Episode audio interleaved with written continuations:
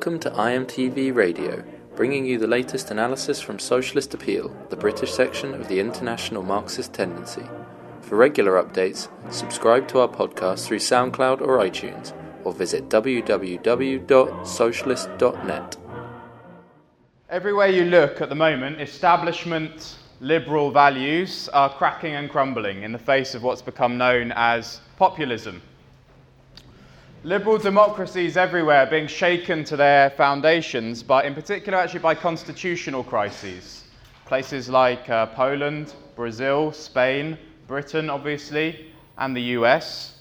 Uh, and these, are, these go beyond just the normal political crises and they get to the very foundations, the very roots of those nation states. On top of that, you've seen the rise of what's become known as illiberal democracy in a number of countries Turkey, Hungary, uh, Russia, the Philippines could all fall into these, uh, this category. And that is a really, that's a fundamental threat to the established world order, the established world order over the last 25 years. And of course, then from another angle, we're witnessing uh, a trade war, a growing trade war, uh, and the threat of a, a, a much larger trade war um, between China and the US, growing support also and this is from a different angle, for nationalisations in, uh, in Britain, in particular, spearheaded by Corbyn. Now, both of those things, trade wars and, uh, and the idea of kind of larger scale nationalisations, they threaten from different ideological directions the liberal market upon which capitalism uh, rests. Now, for the establishment, this is obviously a disaster. They wail about it all the time in the press.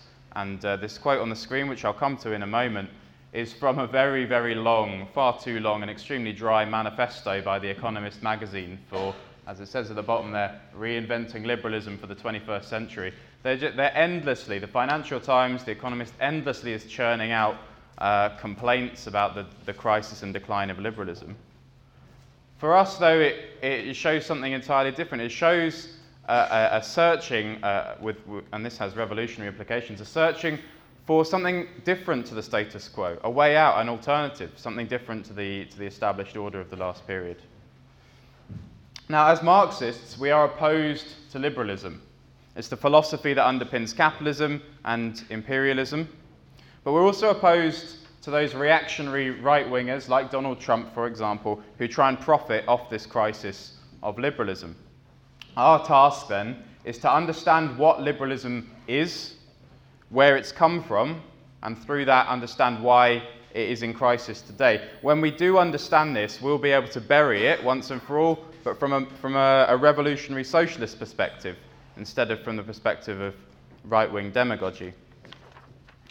So, where, where did liberalism come from? Well, liberalism, as I'm sure everybody here knows, is notoriously difficult to define.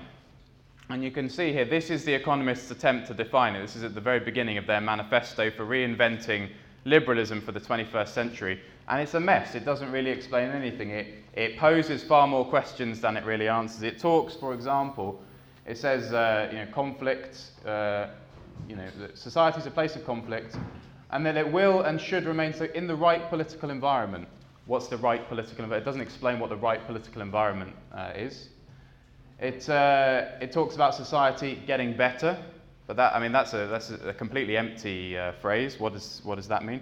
It talks about distrust of power. Well, obviously, it can't mean literally all power. If no one had the power to do anything, nothing would ever happen. It doesn't mean all power, but it doesn't say what kind of power it has a distrust of.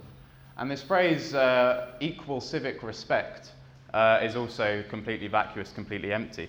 The Economist, for those who read it, know that it's, it's the most preachy. It's the most annoying uh, magazine uh, and bourgeois publication when it comes to defending the ideas of liberalism. They're the biggest champions of it, and yet they, this is the best definition that they can, uh, that they can offer of it. It really is completely empty, completely hollow.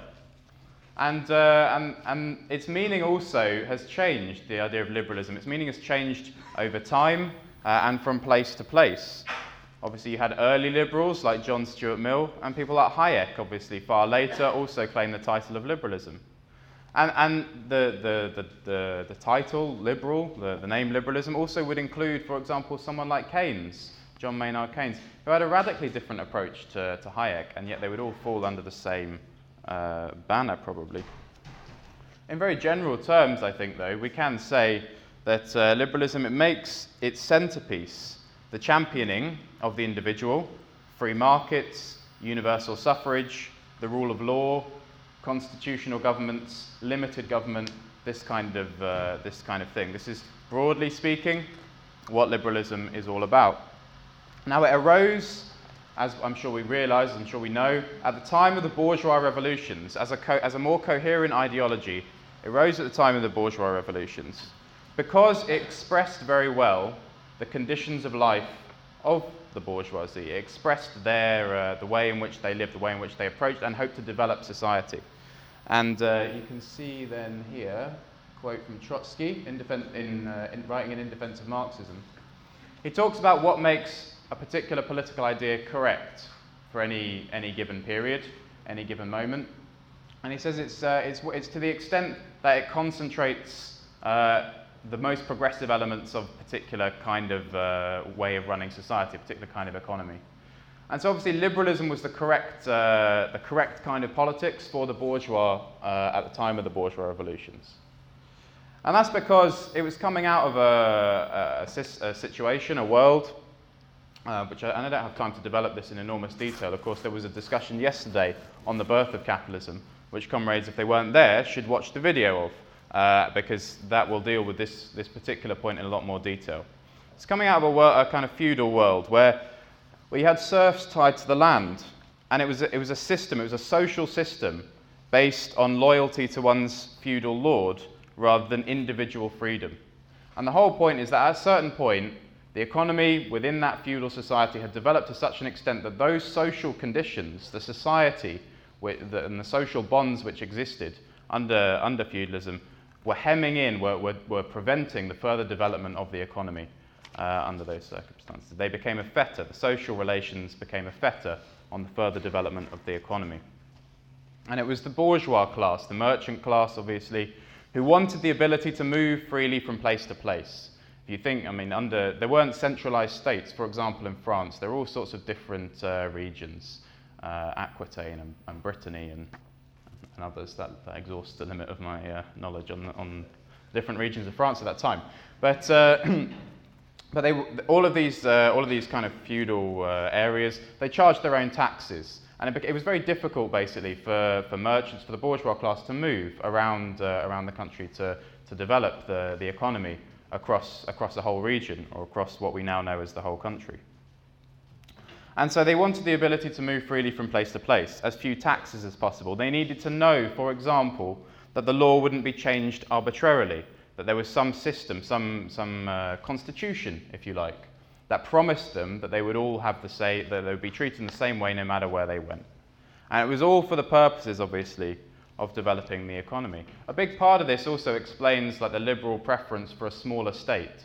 The smaller the state, the fewer the taxes, the freer the merchant class, the bourgeois class is to, uh, to move around. Obviously, in order to make that change in society, there had to be, it, well, that was a fundamental change to how the feudal system operated. You couldn't have that kind of, you couldn't live that kind of life. You couldn't achieve what the bourgeois wanted to achieve within the confines of, uh, of feudalism. So there had to be a fundamental change in society, a revolution. And it was the bourgeois class then who led those revolutions. Uh, to, uh, uh, and they did to, to, to, fundamentally change society in this way. And they did so under the banner of liberalism, which was this philosophical framework that incorporated all of their different needs free markets, constitutional and limited government, uh, and all the rest of it. But uh, it's an important point to understand that the bourgeois class could not have carried that revolution through by itself. They obviously were a, very, relatively small section of society. You had the masses in these, uh, in these societies, in France, in England, and so on.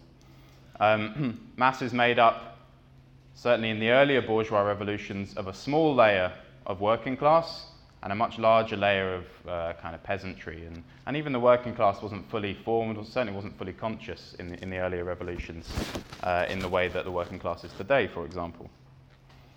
But uh, as I say, the, so the bourgeois class couldn't, uh, couldn't carry through the revolution by itself. It needed the masses to, uh, to do that as well. And so Engels explains this extremely well in a passage from uh, Socialism Utopian Scientific, which is this one here. He explains that, uh, where you can see there, side by side with the antagonisms of the feudal nobility and the burghers, who claim to represent the, the burghers being the bourgeois, who claim to represent all the rest of society, was the general antagonism. And so on. And he says, Is this very circumstance that made it possible for the representatives of the bourgeoisie to put themselves forward as representing not one special class, but the whole of suffering humanity? In other words, they built an alliance. The bourgeois led it, but they didn't that, they didn't achieve that revolution entirely by themselves. It was an alliance of the bourgeois with the rest of society uh, in general, with the masses. And, uh, and especially the bits that I've highlighted there, the bits that I've underlined. From its origin, the bourgeois was saddled with its antithesis, in, in class terms, obviously. Capitalists can't exist without wage workers. And uh, here again, although upon the whole the bourgeoisie, in their struggle with the nobility, could claim to represent at the same time the interests of the different working classes of that period, yet in every great bourgeois movement, there were independent outbursts of that class, which was the forerunner, more or less developed, of the modern proletariat. Right? It was a unity of different. It's very important to understand that aspect of the bourgeois revolutions. And actually, uh, this then moves on to the, to the next uh, bit I want to talk about which is this. The bourgeoisie, they, in leading these revolutions, they talked in, in, in terms of leading the masses, being the representatives of everybody against the, against the feudal class. But of course, it was very much that, although there was this unity between the different classes, it was led by the bourgeoisie, it was led by, by that particular class. We know, it, Engels says here, he says, for the first time appeared the kingdom of reason and so on. We know today that this kingdom of reason was nothing more than the idealized kingdom of the bourgeoisie. It was, uh, it was unity between all these different classes, it was very much bourgeois led. The bourgeois were in control of this, uh, of this revolutionary movement. And, and uh, precisely for this reason, because the question arises then if you're, if you're part of the bourgeois and you're in this situation where you need a revolution to fundamentally change how society works, the question arises how do you get the masses on side? With what philosophy, with what ideas do you get the people who you are actually exploiting, the working class and the other masses, to side with you against these other group, this other layer in society who is also exploiting the masses? How do you get them to pick you, uh, your class, over their class? And, uh, and the conclusion that you come to, I think, is to, uh, is to give your philosophy and your ideas a very abstract character, actually a very empty character. Say, phrases like freedom of the individual, who can disagree with that? Liberty, equality, fraternity, the slogan of the French Revolution, who can disagree with that? Everyone, everybody can agree with that. Those things are, are empty phrases, they're, they're hollow. They can be filled, in fact, with whatever content uh, you like. They're so abstract as, uh, as, in fact, to be almost meaningless, uh, certainly when we think about them today. And filling them with the, filling these kind of slogans within the bourgeois revolution with their own content is, of course, exactly what happened. We had a discussion this morning on the English Revolution, Oliver Cromwell and the English Revolution. And that's what you saw with the levelers and with the diggers in particular. They took those words literally liberty, equality, fraternity. Obviously, that was the French Revolution, not the English. That idea of, of equality between people, for the bourgeois, they thought of that as meaning equality for us with the uh, you know, political, political rights for us, not just for the feudal aristocracy, basically. We all, the people with money also want the rights.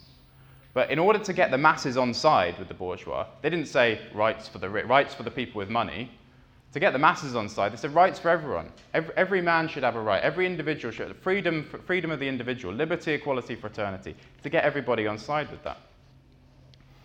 But, uh, but obviously, the risk then, and this is exactly what happened, the risk is that the masses fill that with their own content. They say, you talk about equality, let's have real equality.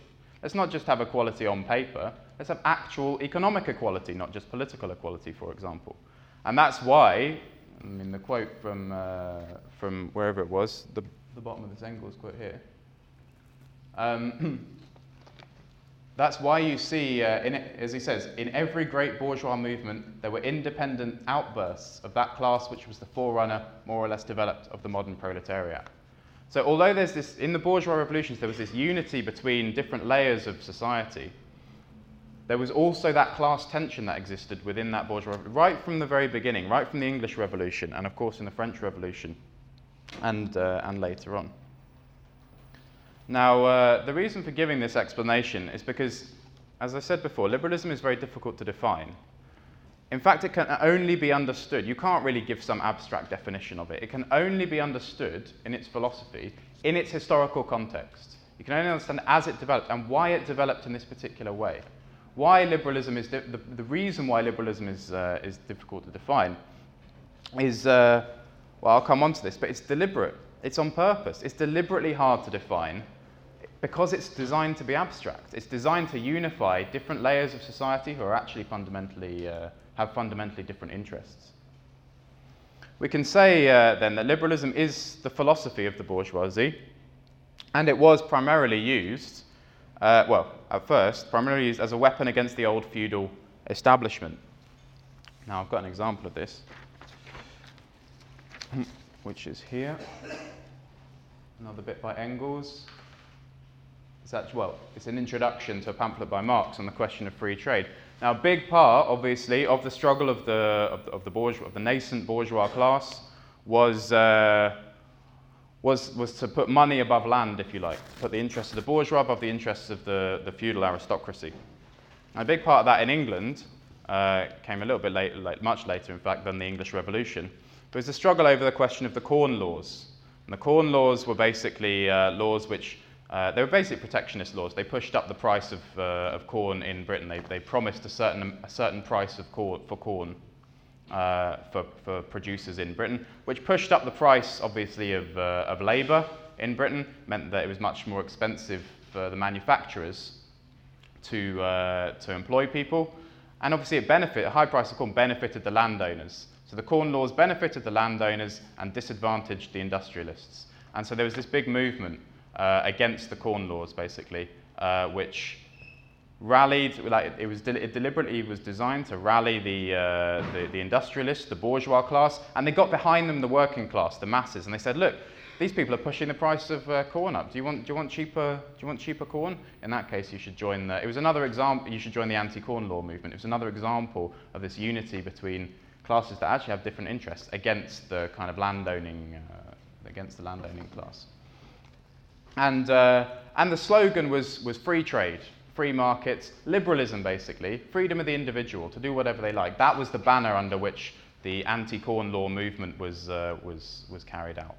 Right? And, uh, and, and the point of this quote is to show it was a weapon against the landed aristocracy. This is what Engels is saying. Free trade, liberalism, it's a weapon against the, against the, the old feudal uh, class. But uh, Oh, and, and, okay, yeah, and, and ever since then, that has remained the case, right? Uh, the, the ideas of liberalism have remained a weapon in the hands of the ruling class. Uh, whatever the ruling class needs at any particular time, liberalism has been uh, molded, massaged to fit that. And that's what, uh, that's what this next quote comes from. So, again, from that same Economist article, actually. And you can see here that it talks about how liberalism has changed over, the, over a period of time, depending on the needs and the interests of the ruling class at any, at any particular time. Yes, it started off as this uh, anti, anti-big state, in favour of a centralised state, but in favour of limiting it, and in favour of freedom of the individual, in favour of free trade, and all the rest of it. Um, Obviously, today it's considered quite different, universal suffrage and this sort of thing, but you can see that first paragraph. Mill and Bagehot, some of the earlier uh, liberals, uh, they very much were not in favour of extending the franchise to the majority of people. They're in favour of property owners only having the vote, otherwise, you just get chaos, you just get anarchy and so on. But of course, that, and they, they were opposed, obviously, to state education. They were opposed to relief efforts during the Irish famine. Uh, and yet, liberalism has changed over a period of time. Um, It says here, after the Depression, the Second World War, we, that is The Economist magazine, we hewed to Keynesian views. And then later we subsequently rebelled against those to support deregulation and privatization that Thatcher and Reagan uh, brought in.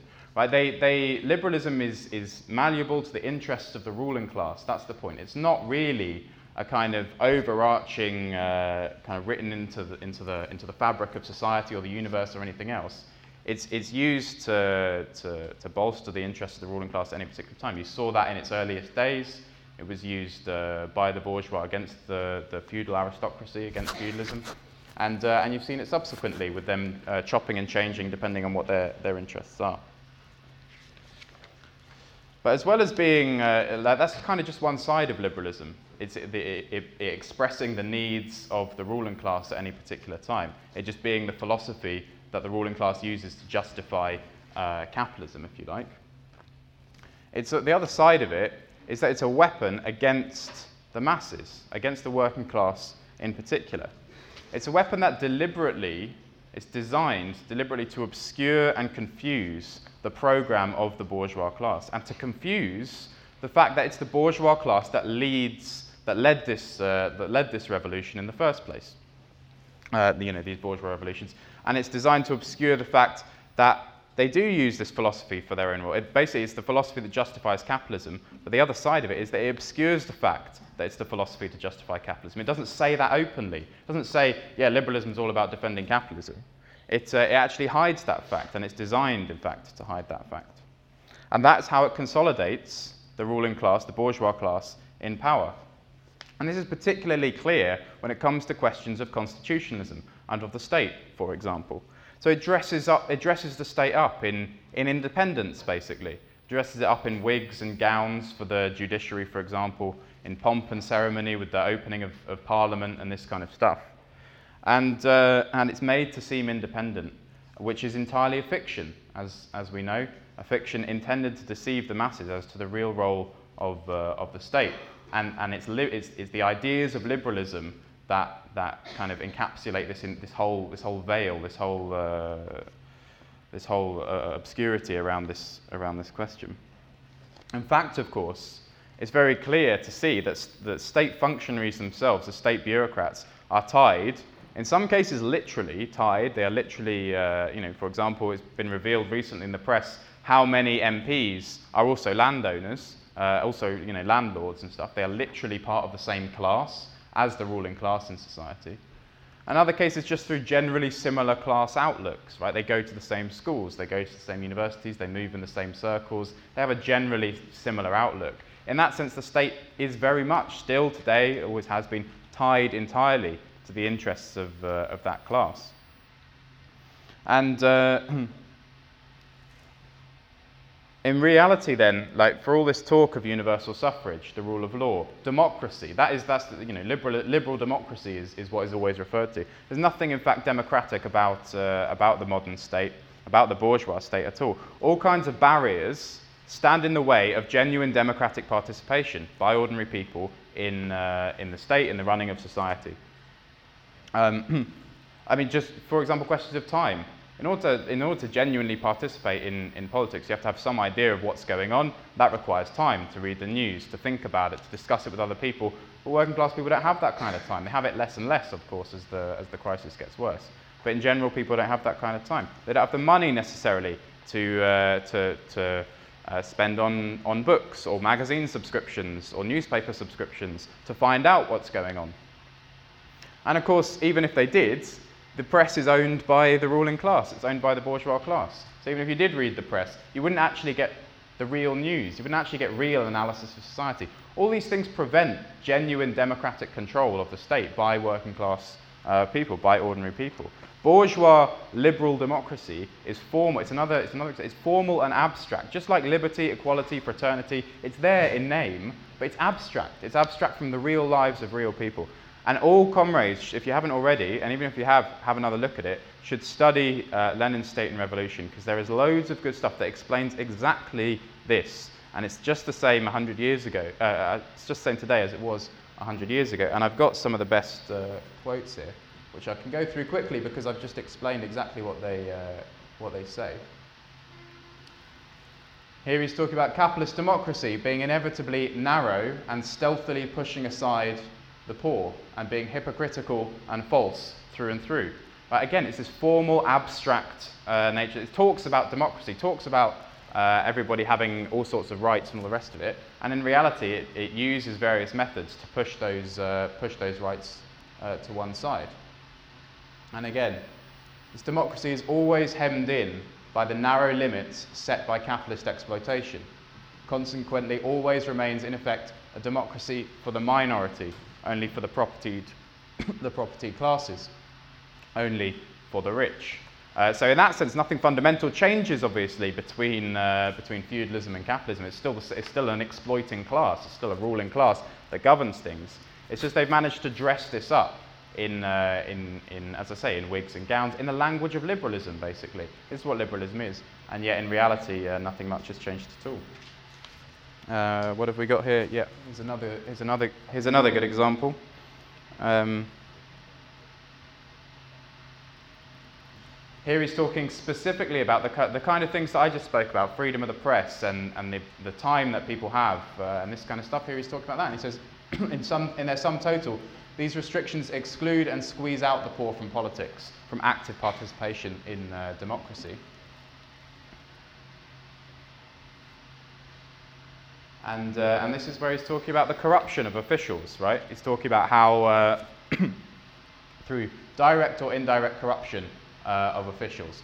Direct corruption in the sense that, and the long paragraph underneath explains that when, uh, when and this happens all the time, when civil servants uh, leave whatever job they're doing, or when ministers leave whatever job they're doing, they're immediately offered a job in the private sector often in cases like of civil servants, often in the sector that they have previously been regulating as part of the government. There's this revolving door between the private sector and the public sector. Is that not direct corruption? Is that not actual bribery of, uh, of, of the, you know, do a good job while you're a politician, do a good job while you're a state functionary, and if you do that good job, we'll give you a, a well-paying six-figure salary um, in, uh, once you've finished kind of thing. That is the direct corruption of officials. And then there's the indirect corruption of officials. Obviously, states take on a lot of debt and, uh, and, and therefore like the, the health of a, a particular state is governed by the stock exchange, it's governed by financiers. And, uh, and, and this, you know, if you, don't do what the, if you don't do what the markets want, basically, you won't be able to borrow any more money. Your debts will be called in, the state will be bankrupted, it won't be able to operate. You only need to look at Venezuela for examples of this. Is that not the indirect corruption? Do as we say, or we're gonna, or, or, or we'll ruin you, basically. Is that not the indirect corruption of officials? Right, in, excuse me. In a thousand and one ways, the, uh, the, the state is tied, to, uh, is, is tied to the ruling class. And this fiction, this, this veil of, of liberalism, of democracy, is, is just that entirely a, a fiction. And uh, it's also a particularly important feature, and this is, where, this is where the liberal state, liberal democracy, is different to feudalism. And this is an important feature to understand, in my opinion. But no longer is this, does the state power under, under liberal democracy, under capitalism, no longer does state power rest with kind of one individual or one family. It instead rests with a, a, a, a, um, a system is constructed, a state is constructed, within which individuals and parties and all sorts can just cycle through. You can elect who you like, but they just they can cycle in and out. You can have a scandal. You can have one particular individual, one particular party fall from power, It makes no fundamental difference to the state structure itself and certainly not the underlying, uh, the underlying system that exists. And, uh, and that's a real conquest of liberalism. That's a real conquest of, uh, of, of, the bourgeois revolutions. To be, it, it, makes the, it makes the liberal, it makes the state a lot healthier, basically, as a shell within which capitalism can operate. That's exactly what Lenin says in, uh, in State and Revolution. He explains it much better than I could. And he says, a democratic republic is the best possible shell for capitalism. Because it establishes its power so securely, so firmly, that no change of persons, institutions, or parties in the bourgeois democratic republic can shake it. You establish a system where you, people feel like they have a vote, they feel like they have a choice, they feel like they're influencing things. It's not like feudalism where you just did as you were told. You've got, you've got your opportunity to express yourself. We've got a, a free press and all the rest of it. But it doesn't matter, you can have whatever newspapers you like, they can rise and fall. Political parties can rise and fall. But fundamentally, the system remains intact. Precisely because of what I just explained about the state being tied by a thousand threads to the interests of the ruling class.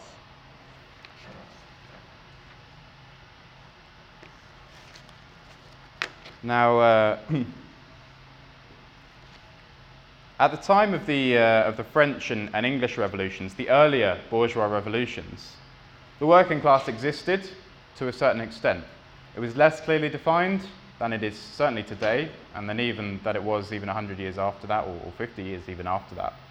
And it certainly was less conscious of its, uh, of its position, uh, you know, it was less class conscious, if you like. It was co- less conscious of its position within society. And so, liberalism, to a certain extent, this, uh, this, this, fiction that it created, uh, as, as, as you know, the, the fiction that the bourgeois created with the ideas of liberalism as a means of unifying the classes was effective at blunting the class struggle to a certain extent. Not entirely, obviously, there were you know, the, the levelers and the diggers and this kind of thing. People did start to see through that, that fiction. But to a certain extent, earlier on, when the working class was less firmly developed, less class conscious, it, uh, it, it, it, it was more or less effective at blunting the class struggle.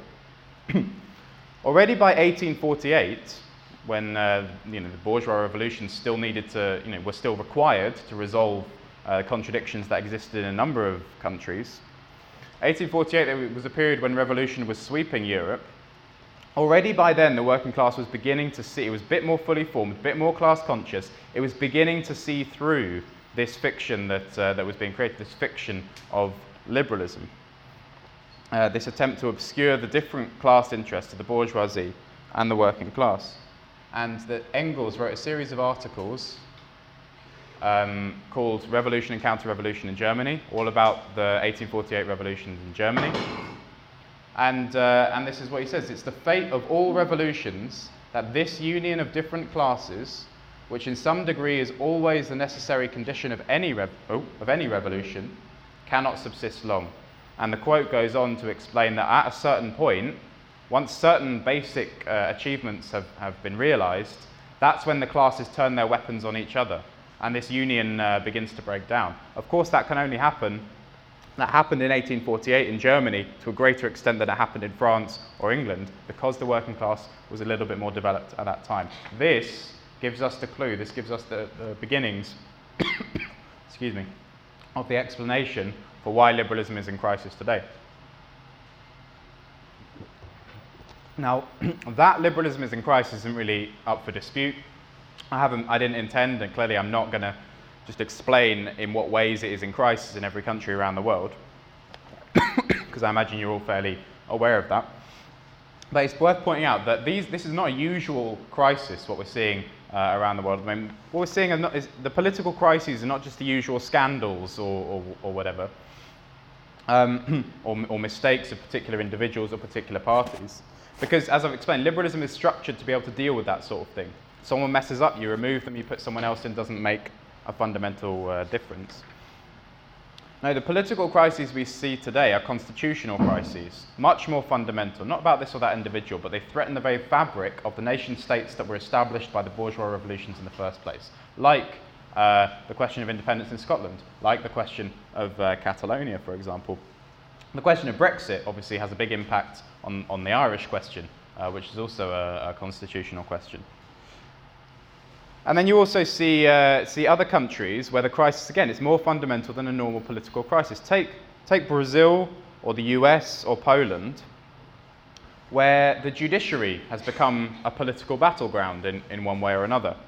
Now, that's not supposed to happen. The state, as, as I've explained, is tied by a thousand threads to the body. You've got the, the front facing bit, the, the pretty face of the state, which is you vote once every five years, and that's some, some sort of democracy, that's some sort of choice that people have. But there's a vast apparatus behind those people the civil servants, the judges, the army. None of that is elected, obviously, the prison system. None of that's elected. That all just fun- continues to function as normal. And the whole point is that happens in the shadows, that happens in the background. The politicians pretend like they're going to make a difference, and in reality, they don't make any kind of difference at all.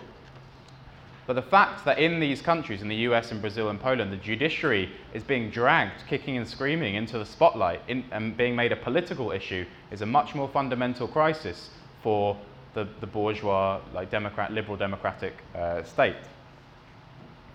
Um, and then you, the other, another aspect showing that this crisis that we see, this crisis of liberalism we see today is, is that. It's not just a political crisis, it is a crisis of, liberal, it is a crisis of liberalism is that we've got a situation in a number of places where the political representatives of the ruling class no longer actually reflect that class's interests uh, properly. And Brexit is the most obvious example of that, where the ruling class in Britain don't want Brexit, the big bourgeois in Britain don't want Brexit, and yet it's the Tory party, their representatives, who have, who have, have created the, the Brexit crisis. Obviously, in the US, the big bourgeois wanted Clinton, Clinton to win the election. And yet Donald Trump, as a Republican, someone who is part, you know, part of a bourgeois party, just like Clinton is, but he's, he's supposed to represent their interests as well. And yet he, uh, you know, they're very worried about his, uh, his behaviour. You see it on an international level as well. Trade wars are not in the interest of the international ruling class. And yet they're happening anyway, thanks to their own representatives. The point is that this isn't a normal crisis. The bourgeois doesn't really have much of a, an idea about its future. It's, it's, one, it's, it's reached a real dead end uh, in terms of the further development of society. It's not a normal crisis, it's very much a crisis of, of the ideology to which it gave birth. It is very much the crisis of liberalism. And this is because liberalism, as a, as a philosophy, as a way of structuring society, of course, as I explained earlier, it bases itself on individualism, talks about the individual all the time. And yet, that is in direct contradiction to the economic system which gave birth to it because the capitalist system doesn't function in an individualistic way for the vast majority of people. That's the point. In fact, the, the capitalist system relies on two, as it's, as it's put in the Communist Manifesto, it reti- relies on two giant camps that exist in society, two great camps the bourgeoisie and the proletariat, classes. It relies on a contradiction between classes, not individuals, but two big uh, groups of people within society. And, uh, and for one of those classes, of course, on top of that, for the vast majority of people under capitalism, the conditions of existence are not individualistic, they're socialistic. Production is socialized. That's how capitalism develops the economy. It socializes production. Right? It's, it's, it's entirely in contradiction to, to the ideas to which it gave birth in the form of liberalism. It's entirely in contradiction to individualism. And at different points in, in time and, and space, the class contradictions upon which capitalism is based obviously become sharper and, and less clear depending on the, the ebb and flow of the class struggle. Sometimes it's very clear to people that there's class contradictions in society, Some sometimes it's not so much.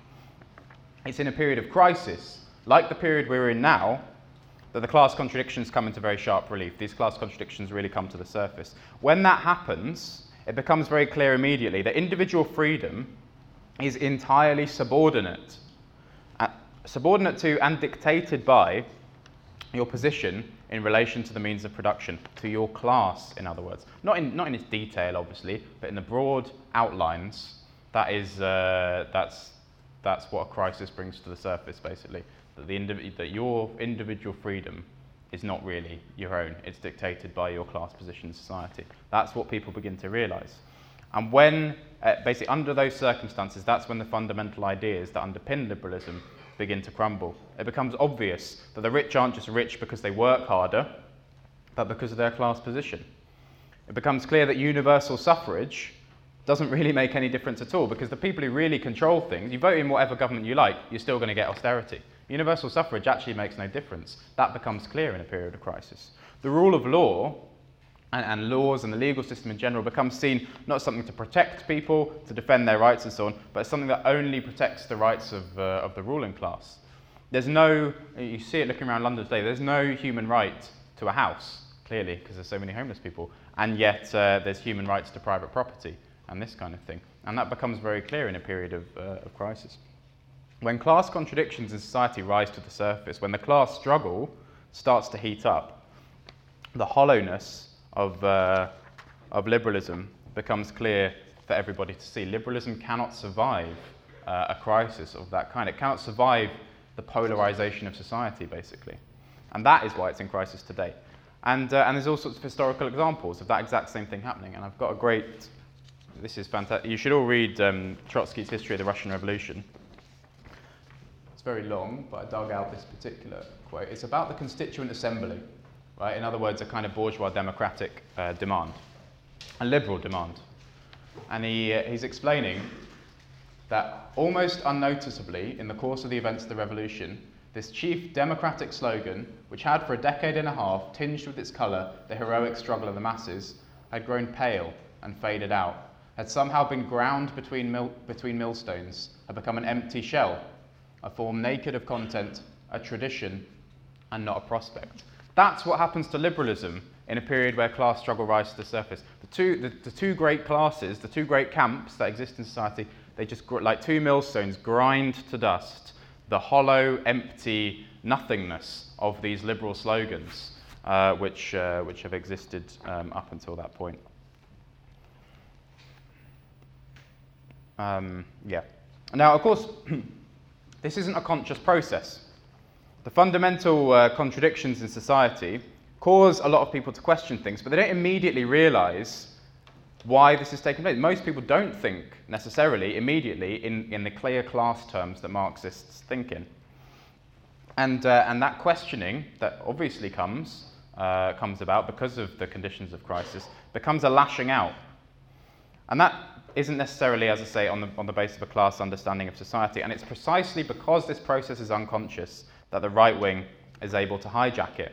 It's able to tap into, um, it's able to tap into a kind of collective identity, but divert it away from class struggle. It's able to talk about nationalism uh, and racism and this kind of stuff. Divert it away from uh, class struggle. Uh, they're able to blame one part of society and mobilize um, everyone against it, just like just exactly what like, like uh, Donald Trump is doing and this sort of thing. And that pits them, of course, against the liberal establishment. The liberal establishment want to retain that best political shell for capitalism. They, want to, they, they realize the value of liberal democracy from the point of view of preserving capitalism, so they try and preserve it. But, uh, but these, these, right wing, these right wingers, these demagogues, tap into that, that, that, the crisis, basically, the fact that people are beginning to see through this best political shell. They're beginning to, to draw potentially more radical conclusions. They tap into that and divert it off in an opposite direction and talk about other groups within society other than uh, class. And the result is you get illiberal governments and this kind of stuff. yes, I've said all of that. Now, in a certain sense, then, you can say that there are these, uh, these right wingers, these reactionaries like Trump, are a more accurate reflection in some ways. They're certainly a, a, a less varnished reflection of the bourgeois class in the crisis of capitalism. As I said earlier, liberalism cannot survive this kind of polarization of society. These people, the Donald Trumps of the world, they're not a kind of aberration.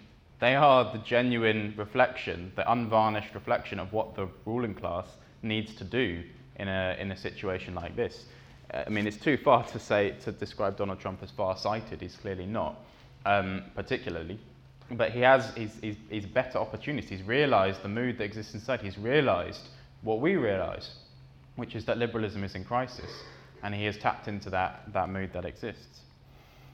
In a certain sense, these right-wing uh, representatives of the capitalist system, like Trump, they, they show themselves more prepared to do what is required to preserve the capitalist system in a period of crisis. That's exactly what's happened in the past as well. Again, this is from uh, Engels on the 1848 revolutions in Germany. He talks about restrictions of suffrage, the liberty of the press, the right to sit on juries, restricting all these democratic rights as soon as, he says, as against the victorious working man, although he had not yet uttered any specific demands. The friends and the foes of many years united, and the alliance between the bourgeoisie and the supporters of the overturned system was concluded upon the very barricades of Berlin. When, when threatened with, uh, with class struggle, serious class struggle, serious revolution, the bourgeois, the serious representatives of the bourgeois, won't hesitate to just jettison all this liberal nonsense. The veil will be completely lifted. They'll leave all of that to one side and they will go back to restrictions on suffrage, the liberty of the press, and everything else. Uh, they, uh, they real, that, that's what's required basically to keep capitalism uh, in power under circumstances of crisis. Again, liberalism cannot survive uh, the polarization in society created by the crisis of capitalism. Against that, against the more, the slightly more far-sighted, the more realistic, the people who are the representatives of the ruling class who are prepared to do what's required, you get people like The Economist magazine, uh, the Liberal Democrats who just throw tantrums basically and, and complain about liberalism uh, not still being accepted by, uh, by everyone. These people are, are, the, are, the, are the backward looking, they're the less developed elements of the ruling class, if you like, the, less, the ones less able to see what, how society is, the perspectives of the development of the crisis. They appear very pathetic and very impotent. I've got a couple of quotes from the Financial Times, two different uh, authors, both of which say a lot of very sensible things most of the time. But you can see this from Martin Wolf, who is very good on economics, but this is just uh, ridiculous. Um, it's completely impotent. He, t- he says, oh, we need a, and the whole article is, is dreadful, by the way. I couldn't put the whole thing in. But the whole article is just oh, maybe we need a little bit of this and a little bit of that, and maybe just a tweak here and a tweak there, and maybe bit, maybe we just need to go a little bit more back to Keynesianism and a little, which of course Keynesianism being a complete aberration, complete exception. Liberalism in general is in favour of a smaller state because it's in favour of, of freer markets and capital moving and all the rest of it. But this, it, this, this whole thing reflects that general, oh, maybe a little bit this, a little bit that. That's, that's as much as he proposes. And then he says, is that even conceivable? Can we even conceive of a tiny little tweak here and there? That's the best that, uh, that these people can come up with. It's completely impotent. And the next, uh, the next one is a much better article, actually, from, uh, from Wolfgang Munchau on the same question on the crisis of liberalism. He points out, he says, if you really care about this stuff, he says it's not the whole article actually. He says elsewhere in the article, he says, look, Brexit and Trump, it's not that's not the Russians' fault. It's not the Russians who have done this to us. We've done this to ourselves. This is our fault. And you can see our problem is not the other team, but our team. He, he actually, he's one of the few in, in The Economist and the Financial Times who recognizes we're messing this up. It's, it's the defenders of the existing. He doesn't have an answer. That's the, end, that's the last paragraph of the article. He doesn't have an answer to it all, at this stage, all he can do is argue against people like Martin Wolf. We're the problem. They're still arguing over whose fault it is, basically, over what the problem actually is and where it comes from. Um, but uh, it shows you the impotence, basically, of the modern defenders of liberalism. They don't really have a solution, they don't have a way forward. It shows the dead end that the ruling class is facing. And, uh, and you see that again. Um, I don't have, I'm running a bit short on time, uh, but these two quotes, 13 and 14, uh, show the same thing. Um, this 13.1. Engels is talking about like the, uh, the, the, indecision, weakness, and cowardice of the democratic leaders. Again, like he's, he's describing their complete uselessness, their complete impotence, their inability uh, in the face of a revolution, a situation of revolution and counter-revolution in Germany. The democratic leaders, the liberals, they're just they're, they have nothing to offer. They have nothing to contribute. And uh, and again, 14. This is from Lenin. This is particularly good. Look at the second bit that I've underlined. When a liberal is abused, he says, Thank God they didn't beat me. When he's beaten, he says, Thank God they didn't kill me. Oh, to kill him. When he's killed, he will thank God that his immortal soul has been delivered from his mortal clay. In other words, they have literally nothing to say. When it's all kicking off around them, all they can say is, Oh, well, it could be worse. Which is obviously no, that's no program, that's no perspective for the, for the future. And yet that's the best that they can offer. Um, Now, the point, especially of the, that Lenin's talking here about the Russian Revolution, Engels in the previous one is talking about revolution and counter-revolution in Germany in 1848. The point of these historical examples that we should uh, derive from this is also it's not just bad decisions that have led liberalism to where it is today, which is how the Economist tries to paint it. It's not just that the liberal leaders have made a few mistakes and all that's required is, is some sensible liberal leaders to get things back on track. It's part of the historical process. It's part of the, the process of crisis and the rise of class struggle. So what should we do with all of this? Well, that these quotes, certainly 13 and 14, demonstrate that we absolutely mustn't ally ourselves with the liberals. The whole point is they are being ground between two millstones. That's the perspective for the future. We just had in this room a discussion on, uh, on, on economics, on the economic. That crisis isn't going away, it's only going to get worse. Liberalism is going to be ground between two millstones. We want nothing to do with it. We don't ally ourselves with it. We don't do any, don't do any kind of lesser evilism. Oh, well, you know, a bit better. Clinton's a bit better than Trump. The liberals are a bit better than the conservatives. Uh, none, none of that.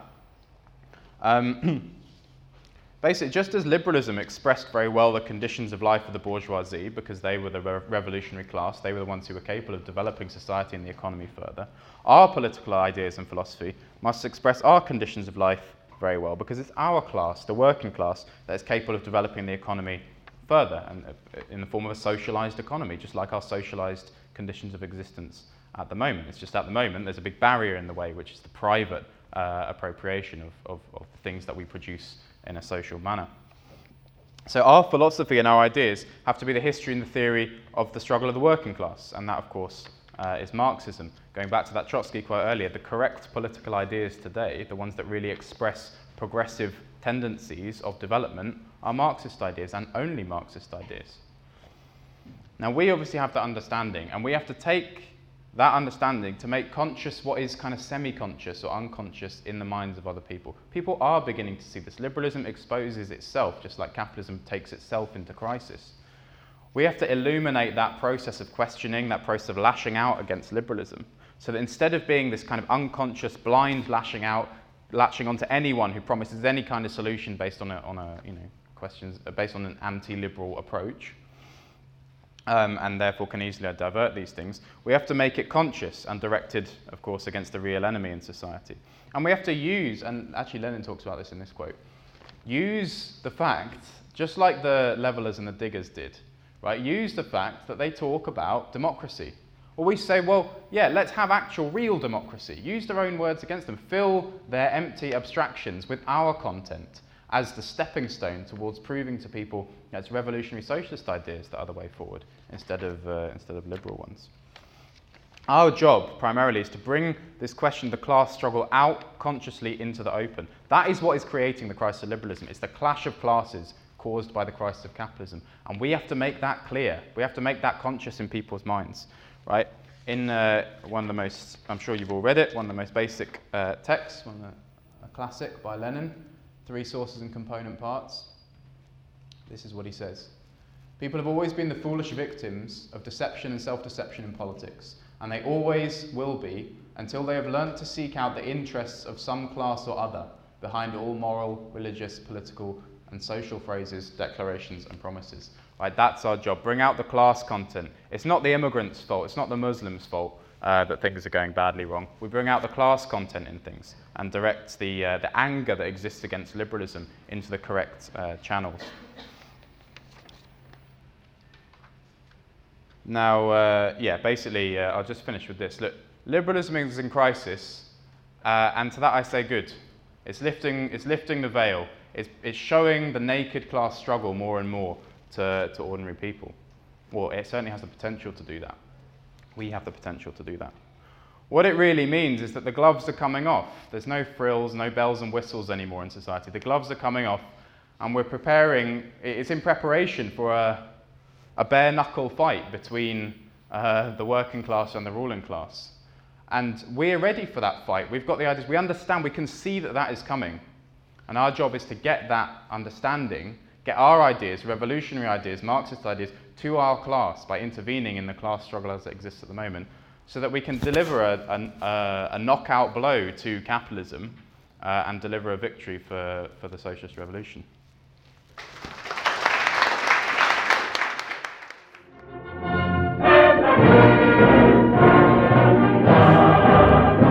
Thank you for tuning in to IMTV Radio. Subscribe or download the podcast on iTunes or SoundCloud, or visit www.socialist.net for all the latest news, analysis, and Marxist ideas.